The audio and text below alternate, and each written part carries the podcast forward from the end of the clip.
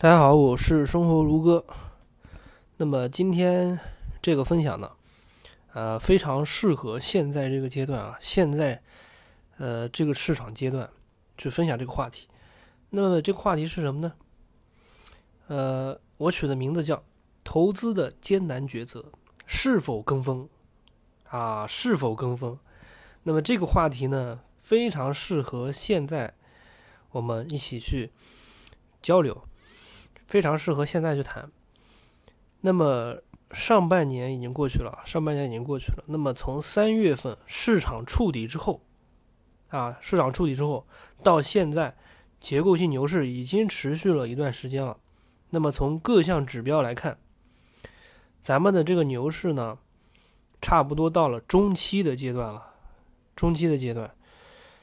然后呢，市场资金呢还在不断的进去，所以呢。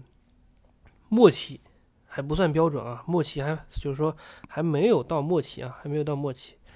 那么其实上次也是分享过了，上次分享过了呢，就是说啊，有一些板块啊已经高估了啊，有一些板块已经高估了，甚至呈现严重的泡沫化。那么现在这种情况下呢，这些泡沫呢依旧在继续上涨。那么还有一些板块呢。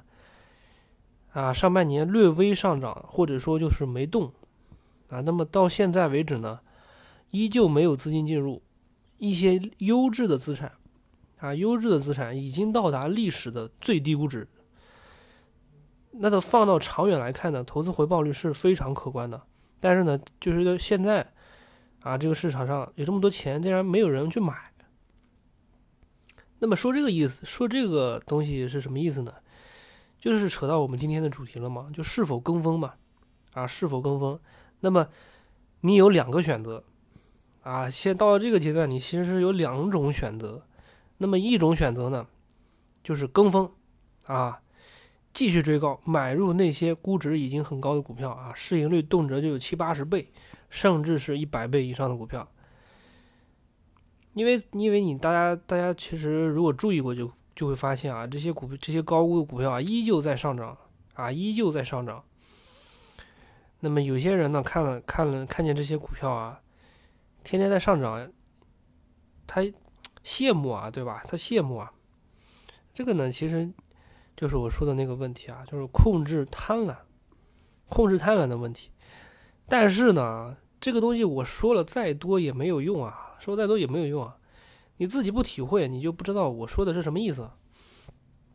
那么，我觉得啊，这次牛市啊，就是一次很好的学习机会，啊，很好的学习机会。你不是看着他羡慕吗？你羡慕那些高高估的公公司吗，对吧？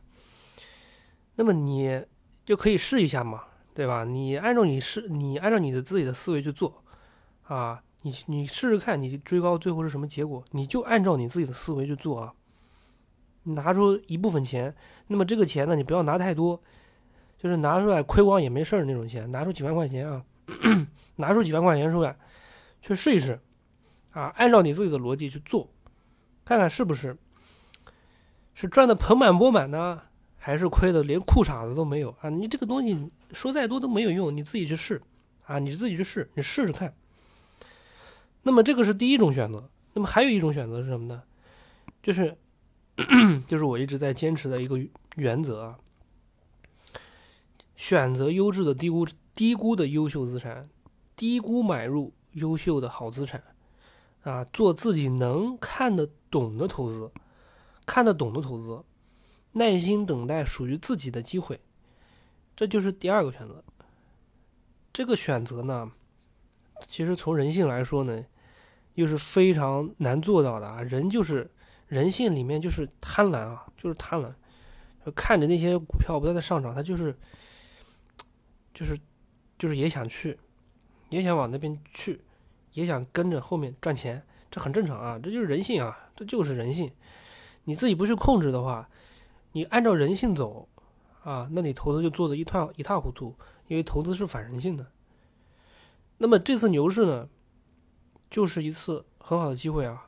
你看看这两种不同的选择，最后带来什么不同的结果，啊，你自己去试一试。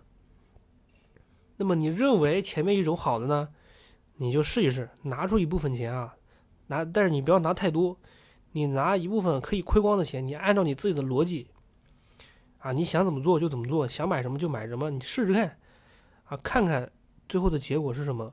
那么认，那么如果说你认为后面一种呢是比较好的选择，那么其实我都不用说了。那么这些投这些投资者呢，其实都是很成熟的投资者，这个我就不多说了。嗯，说再多，其实大家都是理解的。